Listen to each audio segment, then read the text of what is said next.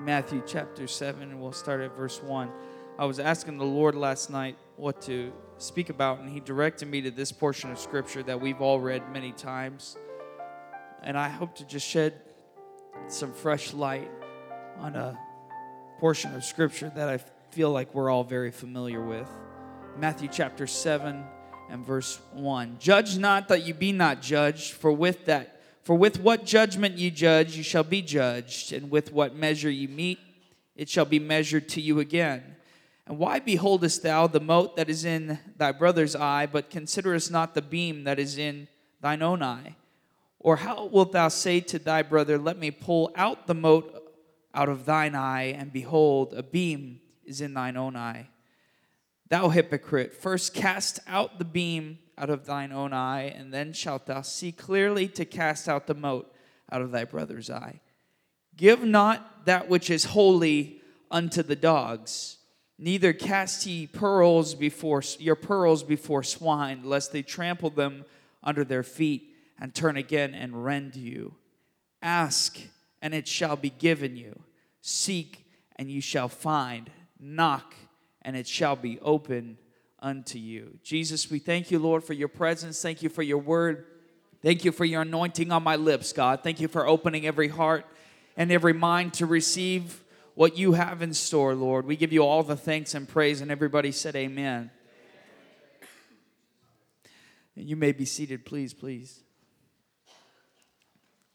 So I've always found this portion of scripture very interesting. It's just a it strikes me as a unique transition from verse 5 to verse 6, we go from talking about beams and uh, flecks of dust in one another's eye, and then we go straight into talking about dogs and pigs, and then we jump straight into verse 7 ask and it shall be given you seek and you shall find knock and it shall be opened unto you. And i want to i want to break this down just a little bit for us. I'm going to slow everything down more so than i usually do.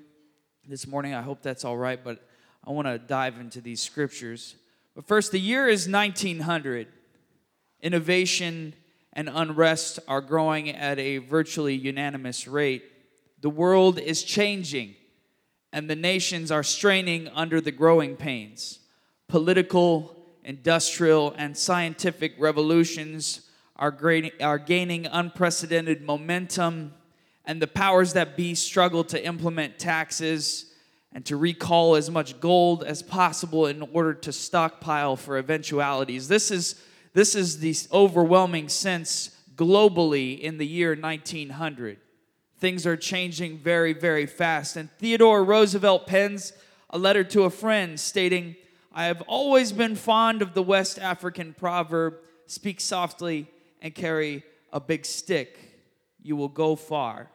This would become the basis for his foreign policy during his presidency. And although he never possessed an incredibly large army, as all presidents of the United States after him would, he was able to usher in an era of American superiority, not only in finance, but in industry and in military dominance. Using the strength of the American Navy and the principles of respect backed by strength, fairness, the determination never to lie, and to act only when able to strike with maximum ferocity, and the willingness to allow the adversary to save face in defeat were some of the key tenets of his policy that would become known in real realpolitik as the big stick policy. I don't want to preach this morning on uh, this very simple subject pound the door with a stick. Pound the door with a stick. So I went out. This is a uh, an exclusive limited edition door knocker here, and I will explain all this in time. But I also have this this uh, very nice vintage door here, and today you're in for a real treat because you're not only going to get to hear me preach where you're going to get to watch me act like a madman as I beat the mess out of this door. And anybody else who gets out of line. No, I'm just kidding. I'm, te- I'm totally kidding. But we are going to have a little bit of fun. But jumping immediately into verse 6, the imagery here is very intentional. I want to reread this one more time.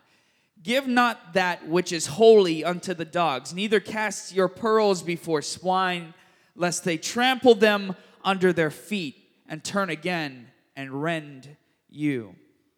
See, the, what verse 6 is talking about is very specific. It first talks about that which is holy. And this is symbolic of the sacrifice or a metaphor for the law of the Old Testament. There is perhaps nothing more sacrilegious in the mind of a Jew than to take the sacrificial meat that was to be placed on the altar for sacrifice that would go up before the Lord and take that off the altar and give it to a dog. A dog was considered an unclean beast. And there was perhaps nothing more sacrilegious than to take what was holy, what was deemed as holy, and give it to a dog. And this would be imagery that would a Jew who Jesus is speaking to here in the book of Matthew would, would readily understand. You would readily understand how filthy and how just unthinkable this act would be. And secondly, we see pearls mentioned in verse 6. Now, pearls, because of the way they, they had to be harvested and the skill set required, they became the most precious jewel in antiquity because it wasn't just simply mining. Uh, the farming, uh, uh, the industrial farming of, of oysters for the purpose of, of or for gaining their pearls had not become commonplace. So it actually took a diver, someone who specialized, and obviously they don't have all the gear, someone who specialized in swimming to the bottom of specific areas of water and harvesting the oysters so that they could bring those to the surface and claim the pearls out of them. And as a result, this became the most precious jewel that someone could obtain. So when it talks about pearls, that's, that's almost synonymous with today's diamond. So it's that you wouldn't throw diamonds to pigs. How many of you have seen a pearl before? We've all seen a pearl. Well, the reason they specifically use a, a, a pearl is not only for its value, but in, in the area that Jesus is speaking, it was very common to feed a couple things to pigs. It was very common to feed nuts and rotting fruit that fell to the ground to the pigs. That was the pig's food. That's what it, uh, their diet consisted of. So, to a pig, a small pearl might have just looked like a, another nut, but once it got it into its mouth and began to chew and felt the hardness, it would just spit it out and trample all over it unknowingly, completely oblivious to the value of the pearl. But there is more meaning to these creatures. They're very specifically selected to show us an image of the sin that follows untoward judgment to your brothers. Because we're making a very strange transition here. It's talking about the, the speck, seeing the speck in your brother's eye when in fact you have a beam. We just heard Pastor talking about this a couple Sundays ago. When in fact you have a beam in your own eye, and then it transitions immediately into this. What Jesus is trying to tell us is that when you fall prey to judgment, this is what is to come. Revelation chapter 22, verse 15, it refers to dogs. This is the final chapter in the final book of the Bible, just a few verses from the final wording, and it says, For without are dogs, for outside are the dogs, and sorcerers, and whoremongers, and idolaters, and whosoever loveth and maketh a lie. They represent impurity. The dogs are designed to represent impurity. And the sacrifice, that which is holy, is designed to represent the law. Or for us, truth, the gospel, the good news if the sacrifice that was to be laid on the altar was holy, how much more holy is the gospel, the good news that has been relayed to you and to I? Can I get a witness? How much more holy is the gospel? And so it's saying you, you should never take the good news, you should never take truth and throw it to the dogs. You should never take truth and throw it to the pigs. The dogs, they represent impurity and Psalm 80 and verse 13 refers to pigs. The boar from the forest ravages it, and all that move in the fields feed on it. This represents the just the ferocious, insatiable, destructive force that follows impurity. See, when you begin to cast judgment against others, that becomes the lens that you look through, even upon yourself. It's so dangerous to begin to judge others because that's the lens that you begin to see everything with. And if you allow judgment to become your guide, you will be blinded. Just like the man he's talking about in scripture. He said, You can't even see the little speck in your brother's eye that you're, you're pointing out with one eye because you got a beam sticking out of it. Your vision is blurred to start with. I don't even know how you saw that little speck, but you shouldn't even be worried about that little speck because in your own eye you have this beam. And when you allow your vision to be distorted by judgment, you will fall prey to these creatures of sin. You cannot escape the judgment that you have levied against yourself. Because when you levy judgment against others, inevitably you are levy, levying that same judgment against yourself. That's what the scripture says. If you judge others to that same measure, it's going to be judged against you. And you will fall prey to these creatures of sin. Jesus tells us this will cause you to cast what is holy to the dogs, and what is precious to the swine. I said it before and I'll say it again, but the Lord, He'll never, He will never require a sacrifice of innocence as a prerequisite for His goals. He will never require a sacrifice of innocence, of purity, of truth. If you find yourself in a place where you are having to compromise something that is pure, something that is true, in order to fulfill what you believe is the will of God, then you've compromised and you've already fallen. You've already fallen. We've got to be so careful.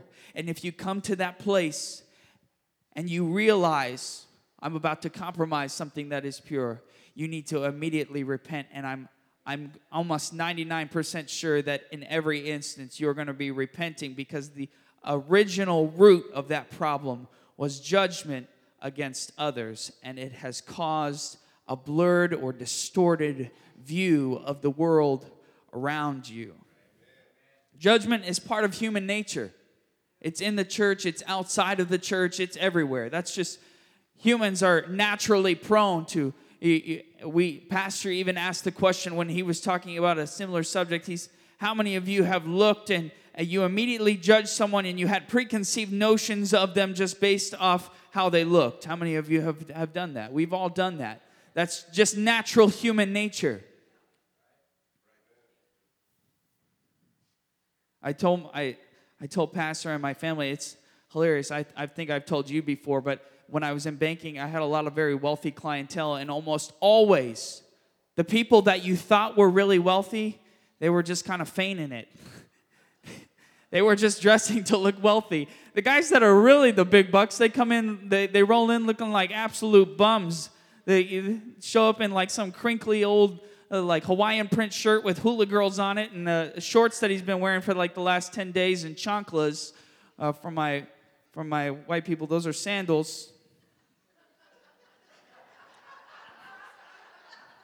But, and I would almost always, I, even after I've been doing it for a while, almost always think, oh, great. Another one, uh, this guy's got, he, I, I, I was in it, I mean, you're in that field for the money. So you're, you're automatically eyeballing people. You're like, oh, this is a big dollar guy, this is a big dollar guy. And invariably, the guys I thought weren't big dollar guys were the big dollar guys. The guy I described is a real person, and he's worth about $600 million, and you would never guess it.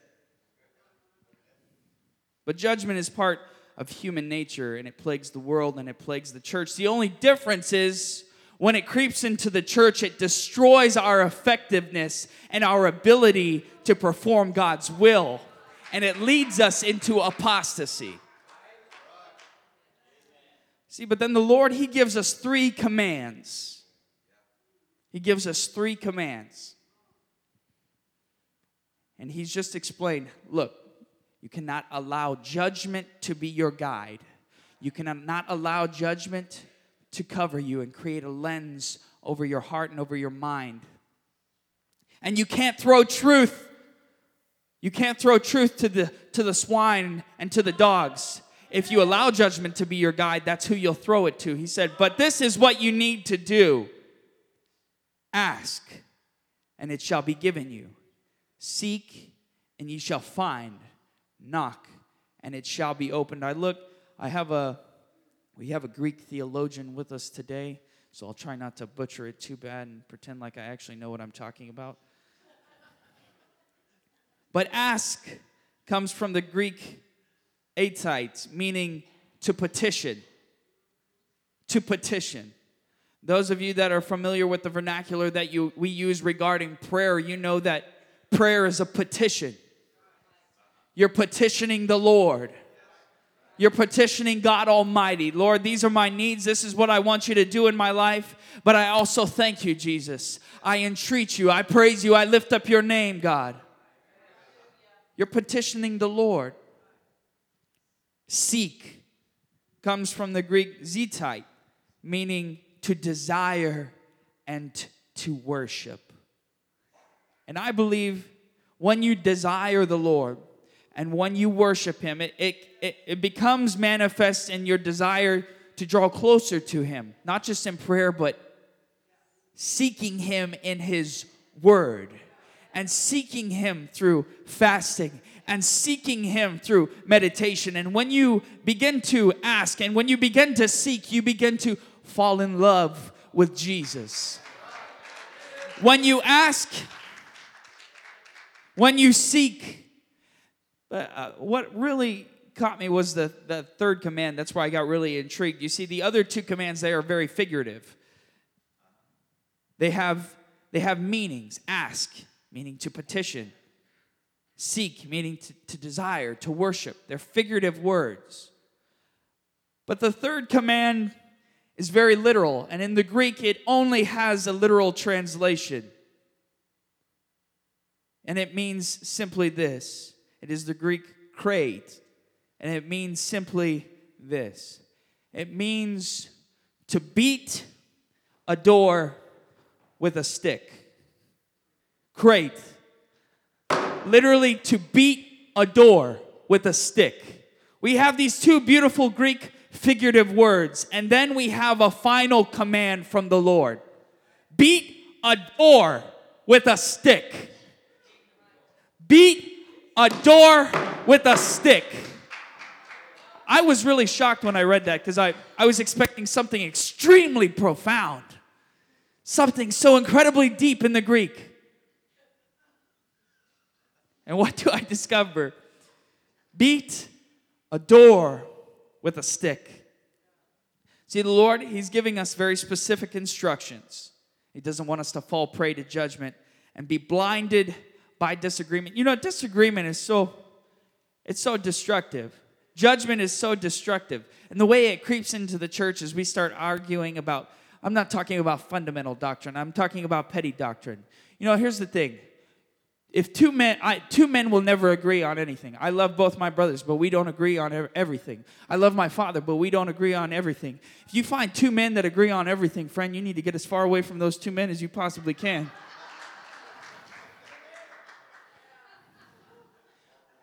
Yeah walk away. Preferably at a brisk very brisk pace. But disagreement will creep in and it will allow you to start casting judgment against others. Or maybe you have a maybe you have a little falling out and you get offended and you begin to cast judgment. Or maybe the fact that you were casting judgment is why you were looking to get offended. I know that was a little harder to understand. But you begin to judge, and then suddenly you have a lens that creeps over your life, that creeps over your mind and before you know it, you're struggling, your family's struggling, Maybe you're still coming to church, but you have issues in your home, you have issues in your marriage, you have issues in your finance, and they all kind of look like the two animals we were talking about. They start to you start to drift farther and farther away from truth because you're struggling with a, a blurred lens in your life. Is everybody with me? You have a distorted vision of what reality, what truth is. What we need to do is we need to allow love to reign supreme. I heard it said recent, actually, just Brother Victor Jackson, he was talking about it, and he made a phenomenal point, and it's one I completely agree with, and I, I want to share it with you. He said, You don't overcome hate with love. You don't overcome hate with love. That's a that is a phenomenal point that we all need to get a firm grasp on right now. You don't overcome hate with love. You overcome it with persistence. You overcome it by continuing on. You overcome it with endurance. You overcome it by simply doing what is right. You see, because no matter how much you love the world, no matter how much love you pour into the world, the world will still hate. You must love, you must love, but that's not how you overcome the hate. You overcome the hate with endurance. And that's true because love was never intended to overcome the world, it was intended to empower us to overcome the world. I'll say it again. Love was never intended to overcome the world. It was intended to empower us to overcome the world.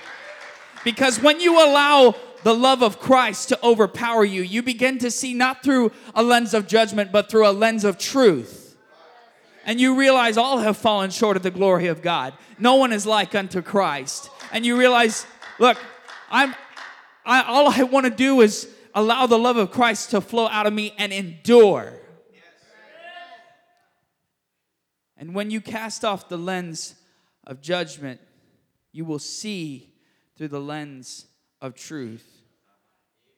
And when you begin to ask, pray.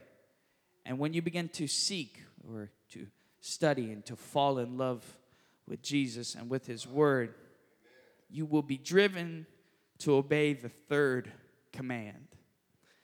And I want I think this is so important because the scripture tells us that the harvest is plentiful, but the laborers are few. And this is the greatest hurdle of the church. This is the greatest hurdle of the church because we don't understand what Jesus is saying here in chapter 7. We don't understand. You know, every time I've ever heard asking and seeking and knocking, it's, it's about, uh, you know, prosperity and blessings for your family and, and, and God's influence on your life. And the, all those things will come. But that's not what these scriptures are about. These scriptures, they're not about financial blessings. They're not about the miraculous. They're about truth and who we share it with.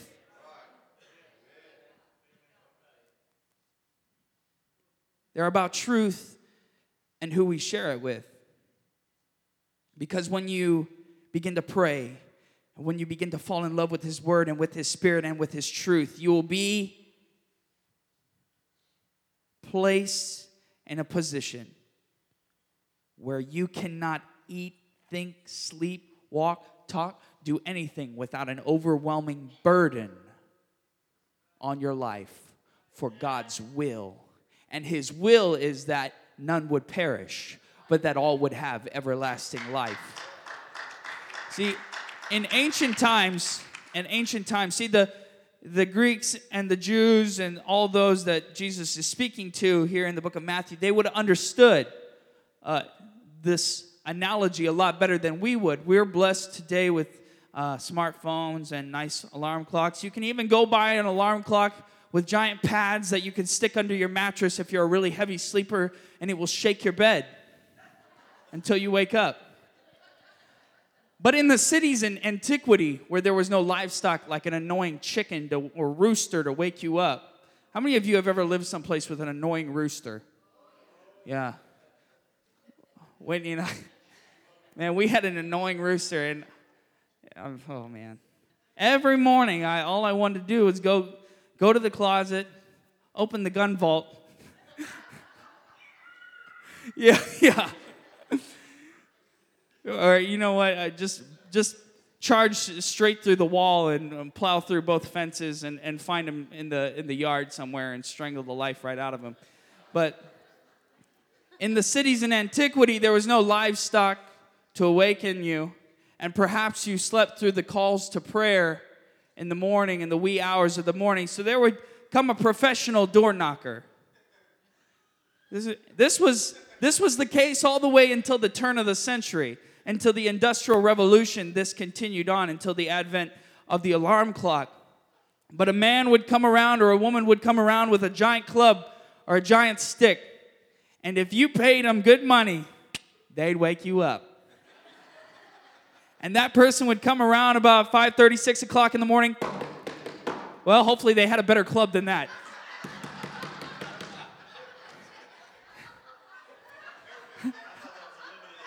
yeah, limited edition. I'm not, not getting my money back, that's for sure. and they'd come around and they'd knock on that door and they'd make sure you were up. But only if you paid them good money. But everyone listening to this analogy that Jesus gave would understand what it meant, what that Greek word meant. Simply to bang on a door with a stick. They would know because every morning that was who woke them up.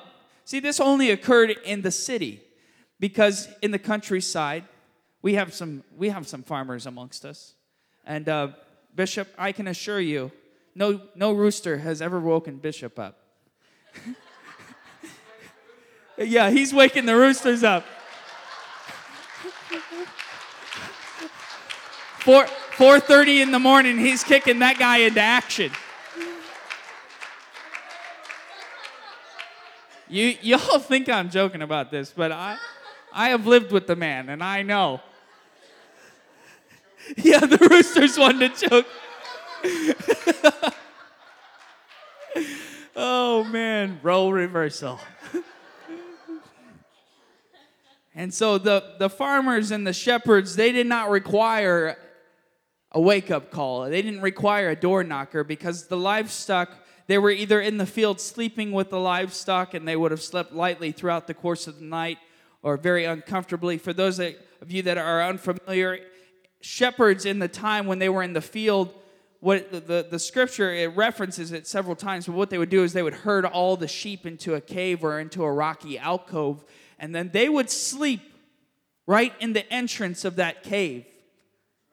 And those of you that have been to israel to the holy land you know the caves that they're talking about aren't very large. So you would have been sleeping something like this with a rock backrest. Wasn't no therapeutic sleep. So they were sleeping very light and the farmers, they would have the livestock. And what they would do is, first thing at the beginning of the day, they would open the door, and the door would stay open throughout the course of the day. And that was to serve as an invitation for anybody who would pass by. They're more than welcome to come in and enjoy the hospitality of a fine country Jewish home. But in the city, this was not the case. People would leave and go to work, and so their doors would be closed. But everybody understood the analogy Everybody understood what Jesus was saying when he used that word knock on the door with a stick.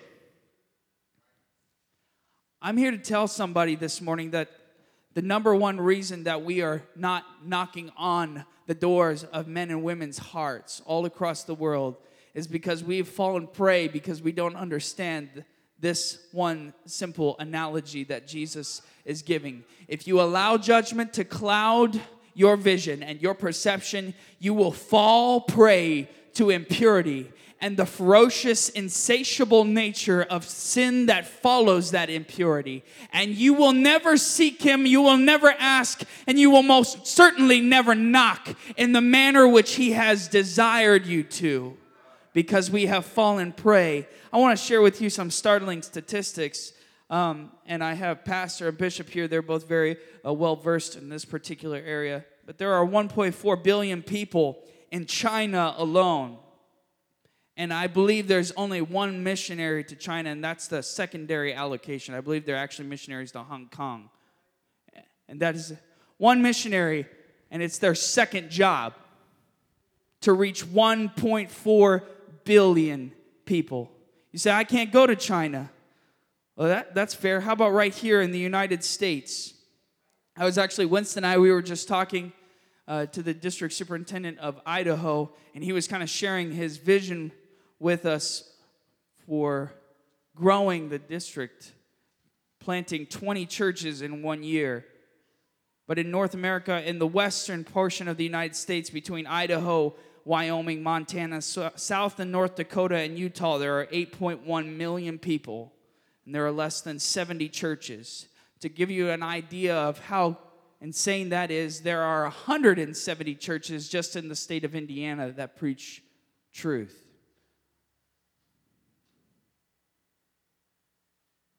Right here in Richmond, we have 35,455 people. And I, I look out and I see maybe 150 of us here.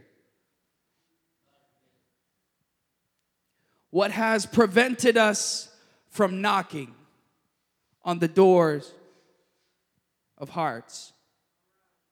We need to begin to knock on the hearts, on the doors of men's souls. But Jesus tells us very clearly if you're not knocking, it's either because you've fallen prey to a distorted vision and then fallen prey to impurity, you've fallen prey to other things, other worldly things, other influences have taken over. I saw I've, I've known a lot of people that they had good intentions and they you know they they brought their kids to church, but softball was more important or work was more important. And I get it. We all have to do those things. We all have to work. In fact, in this city, we could use a few more But the Lord still has to be the number one priority. And if we're not knocking, it's because we've either fallen prey to judgment or we never asked or we never sought and we certainly never knocked. Because when you approach the doors of a man's heart, we're just like Theodore Roosevelt. We bring a big stick, and that big stick is the good news, the gospel the death, burial, and resurrection. Regardless of what anybody tells you, we do have what the world needs. We do have the peace that they need. We do have the understanding that they need. We do have the revelation that they need. We do have the power that they need. We have the miracle working anointing that they need. Come on now. We have the power that breaks every yoke, every chain, tears down every wall, fixes every problem.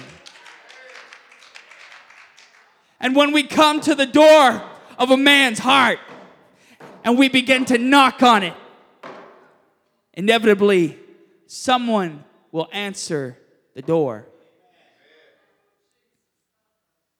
The problem is we never get to the knocking portion. We never get to the knocking portion. We never come in the wee hours of the morning to begin to knock on the hearts of men's souls. And I'm not talking about literally coming early in the morning. I'm just saying we have to begin to move out into our workplaces, into the highways and the byways, and begin to compel them. That word there is very important compel. I'm going to tell you, this is pretty compelling.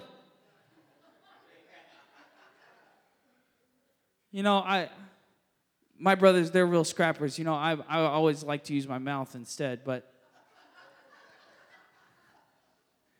somebody somebody sticks one of these in, in your face and you kind of perk up a little bit. Start paying attention. You see a wild man coming down the sidewalk with a big old stick at you, you're walking to the other side of the road. You know what I mean? well, at least I am. I don't know. But when we begin to knock on the hearts and minds of men's lives, the doors will open.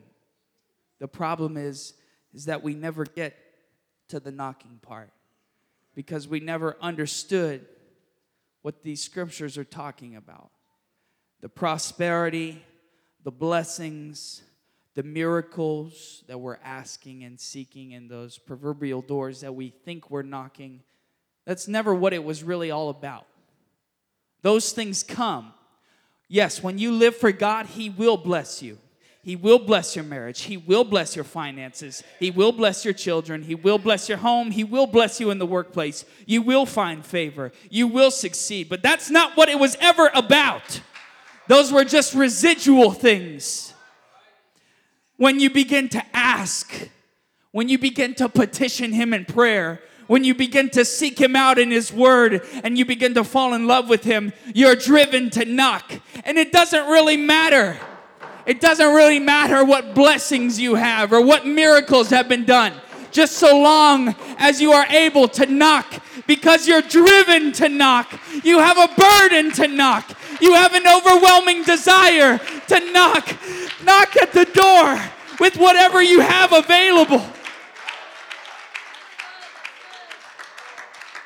But if you allow judgment to be a veil over your eyes, or if you never ask, and you never seek, we will never get to the place where we begin to knock. It's always been about the gospel, it's always been about truth. Everything else is just residual. But man's desires, fleshly desires, are evident because the fleshly desires have been projected onto these scriptures. We make them say what we want them to say. We want it to be about prosperity. Trust me, I know. I know. I got lots of bills just like everybody else in this room. Do I wish I'd be walking down the street and find that big old Willy Wonka lotto ticket? Yes, I do. Yes, Pastor, I would pay tithes.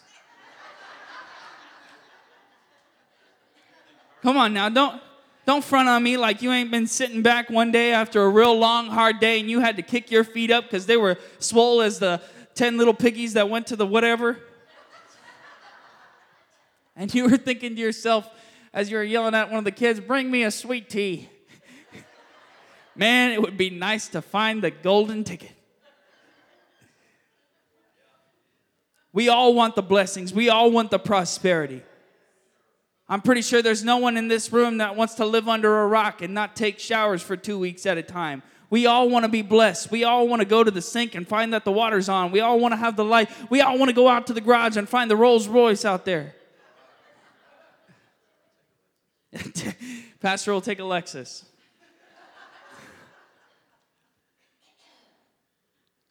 Brother Winston, he'll, he'll just settle for a giant lift kit on his truck. We all want those things. And that's not necessarily wrong, but that's not what it was ever about. Those were only ever residual.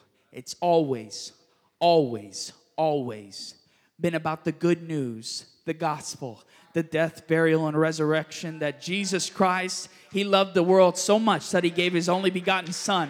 And one day they hung Him on a cross and he died and he was buried in the grave, but the grave couldn't hold him. The grave couldn't hold him. When he went down to Hades, they said, You don't belong here. And he took the keys to death, hell, and the grave, and he set his saints loose, and he took them up to paradise, and he came back in a glorified body.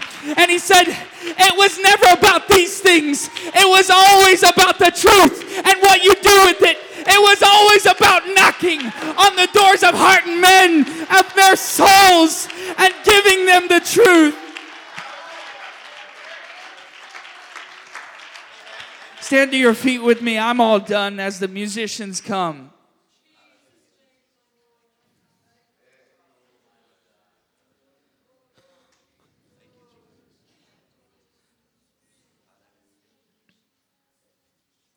I, I feel impressed to pray this right now. I'm going to pray a prayer of repentance over all of us. Lord, forgive us for what we try to make it about. There's a, there's a very powerful saying. It's very simple. Keeping the main thing, the main thing is the main thing. Let's pray right now. Jesus, Lord, I pray that you would sweep into this room, God. Sweep over every heart, Lord.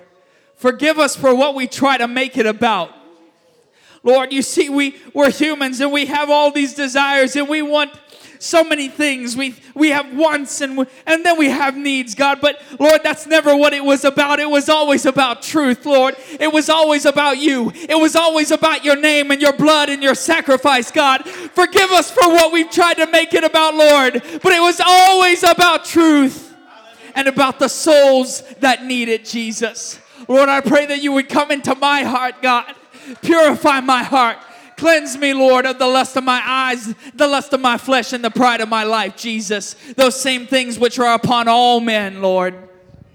Jesus, forgive us, God, of the things that we try to make it about, Lord. Forgive us of the things that we try to make it about. Thank you, Jesus. I wonder if right now you'll just lift your voices and tell the Lord, Thank you.